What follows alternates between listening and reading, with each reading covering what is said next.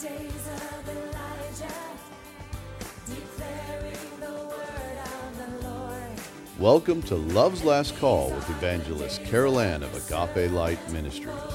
Please open your hearts to hear an anointed message that will encourage and empower you to walk in the love and light of God's Word.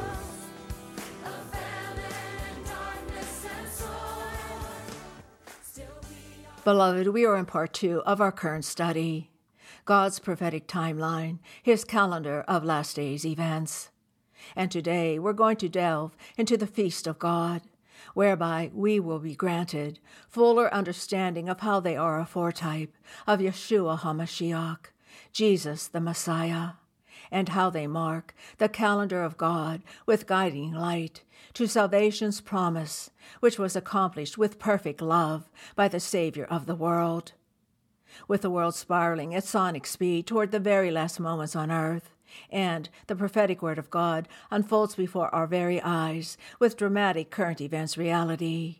It is important for the people of God to remain steadied in the truth of His Word that confirms our standing in Him as the blood bought children of God, while highlighting the sureness of His promises to us, which are yes and amen. And it is also very important to be informed about the tactics of the enemy as he works through his agents of darkness, as we have been providing through Love's Last Call, in order to be protected from their persuasions, and also to be quickened to how close we really are to the rapture of the Lord's true church, with fervent readiness and service to him as his light and salt to a dark and a dying world.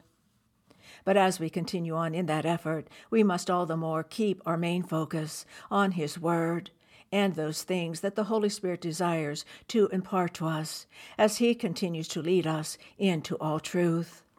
For by His unadulterated Word of life, He has given us everything we need to know in order to be victorious, even in the midst of the many trials that are besieging us and to be aware of where we are on His prophetic calendar, which will keep us in that position of readiness. Our study on the Feast of God will therefore be of great value, for by way of reminder, it will paint a vivid picture of the glorious salvation of God that He has provided in His Son. And which we have become the most blessed recipients of as His born again offspring knowing that our names are now written in heaven with the precious blood of the spotless Lamb of God, outweighs everything else that we may ever experience on this earth, both good or bad, because what awaits us in the very near future is of far more glory than we can even begin to imagine in our present finite minds. And as we give thought to that sacred wonderment, please allow me to glean from a commentary entitled The Prophetic Fulfillment of the Seventh Feast of Israel by Jesus, where they write One of the clearest indicators of the identity of Jesus as the true Messiah was his ability to fulfill every prophecy written of him with sacred precision. And part of that sacred and confirmed recognition can be witnessed in the Lord's seventh feast, which Israel was commanded to observe forever, and which bridged the Old Testament's promise of his coming with the New Testament's confirmation that at the precise moment it was ordained for him to arrive, he had come in glorious fulfillment of God's promise to save the world from sin's penalty of death. This fact defines the purpose of the seven feast as far more significant than simply days to observe in remembrance of God. They present a divine layout of God's plan of salvation as a perfect foreshadowing of his completed work and the eternal life that can only be granted by the one who is the way, the truth, and the life, and who alone could fulfill its holy mandate. When Jesus arrived on the earth, he made a special point of inserting himself into each of these feasts, thereby defining what their true purpose was. We learn of the seventh feast of the Lord in Leviticus 23 1 to 2, where it is written, And the Lord spoke to Moses, saying, Speak to the children of Israel, and say to them, The feast of the Lord, which you shall proclaim to be a holy convocation, These are my feast.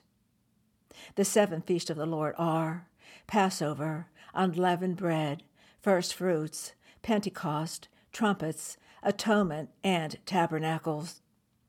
It is not by accident that there are seven feasts, for seven is a holy and perfect number in God's spiritual realm, and means fullness and completeness.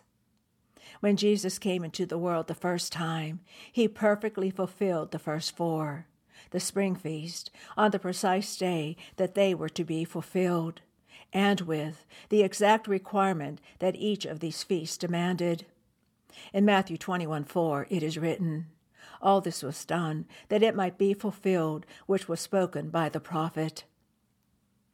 And as we look to Passover, the first feast that the Lord God instituted, and which Jesus fulfilled with divine precision, Exodus chapter 12 defines the details of the prophecy of the Passover lamb, and the following list will mark each one. First, the lamb had to be spotless and without blemish. In Hebrews 4:15, the apostle Paul gives witness to the spotless lamb of God. For we do not have a high priest who cannot sympathize with our weaknesses, but was in all points tempted as we are, yet without sin. And in 1 Peter 1 18 to 19, knowing that you are not redeemed with corruptible things like silver or gold from your feudal way of life inherited from your forefathers, but with precious blood, as of a lamb, unblemished and spotless, the blood of Christ. Second, the Passover lamb was to be chosen and set apart on the tenth of Nisan. In Exodus 12:3 it is written, Speak to all the congregation of Israel, saying, On the tenth of this month, which was the month of Nisan, every man shall take for himself a lamb, according to the house of his father, a lamb for a household. In perfect prophetic timeline accuracy, recognition of Jesus Christ, the Messiah of God, as his spotless lamb, was made on the tenth of Nisan, as he rode down the streets of Jerusalem on a colt. This was also a fulfillment of Zechariah 9 9, where it is also written, Your king is coming to you, righteous and having salvation is he, humble and mounted on a donkey, on a colt, the foal of a donkey. In Mark chapter 11 and verses 7 to 10, the prophecy fulfillment of both Exodus 12:3 and Zechariah 9:9 is recorded. They brought the colt to Jesus and put their cloaks on it, and he sat on it. And many people spread their cloaks on the road, and others spread leafy branches which they had cut from the fields. And those who went in front and those who followed were shouting, Hosanna! Blessed is he who comes in the name of the Lord. Blessed is the coming kingdom of our father David. Hosanna in the highest. Third, the lamb was to be sacrificed on the fourteenth day of the month. In Exodus 12:6, we learn that it was mandated that the lamb, one without spot or blemish, was to be sacrificed on the fourteenth day of the month of Nisan. And in dramatic confirmation, and once again with the divine precision of God's prophetic calendar timeline, Lord Jesus the Christ, our awesome Savior and the Lord, was crucified as the spotless Lamb of God on the fourteenth day of Nisan. Only by the miraculous intention and divine orchestration of God Himself could this have occurred. It is beyond any possibility of coincidence or happenstance. Fourth, the lamb would be killed at twilight. In Exodus 12:6 it is written, Then the whole assembly of the congregation of Israel shall kill it at twilight. Again, in dramatic and heart-stirring fulfillment, Yeshua HaMashiach, Jesus the Messiah, was crucified at twilight. In Matthew 27:46 we read, And about the ninth hour Jesus cried out with a loud voice, saying, Eli, Eli, lama sabachthani. That is, My God, my God, why have you forsaken me? While he shed his holy, perfect, and sinless blood, our beloved Savior had to experience the Father turning away from the sin he bore on our behalf. Every sin that had ever been committed until then, or would be yet future, Jesus bore with agonizing love, so that we would live and not die. He took our deserved punishment of sin's death upon himself. I cannot think about that without falling prostrate at his feet and weeping with forever gratitude. Fifth, the blood of the Lamb must be on your own house. In Exodus 12:7 we read that, and they shall take some of the blood and put it on the two doorposts and on the lintel of the houses where they eat it. Every man and woman must choose for themselves whether they will accept or reject God's gift of amazing grace that is offered in the shed blood of the Lamb of God. Eternal life salvation mandates that you must personally receive Jesus as your Savior. In Romans 10:9 it is written, For if you confess with your mouth that Jesus is Lord, and believe in your heart that God raised him from the dead, you will be saved. That belief is far more than just intellectually agreeing that Jesus is Lord. For even the demons recognize this divine reality and shudder. Genuine faith is a living force that ignites within the truly repentant heart of a man or woman and produces the miracle of new birth regeneration, whereby they become a new creation in Him and a forever citizen of his glorious kingdom of love, light, and eternal life. And this is where we must pause for now, beloved. In our next segment, we'll pick up where we left off today.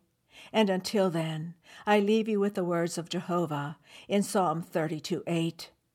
I will instruct you and teach you in the way you should go.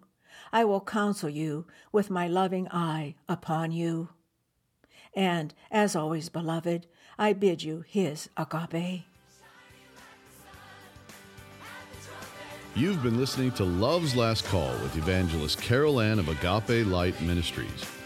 If you have a prayer request, please contact us at Agape Light Ministries, P.O. Box 6313, Chesterfield, Missouri 63006, or via our website at www.agapelightministries.com. Again, that's www.agapelightministries.com.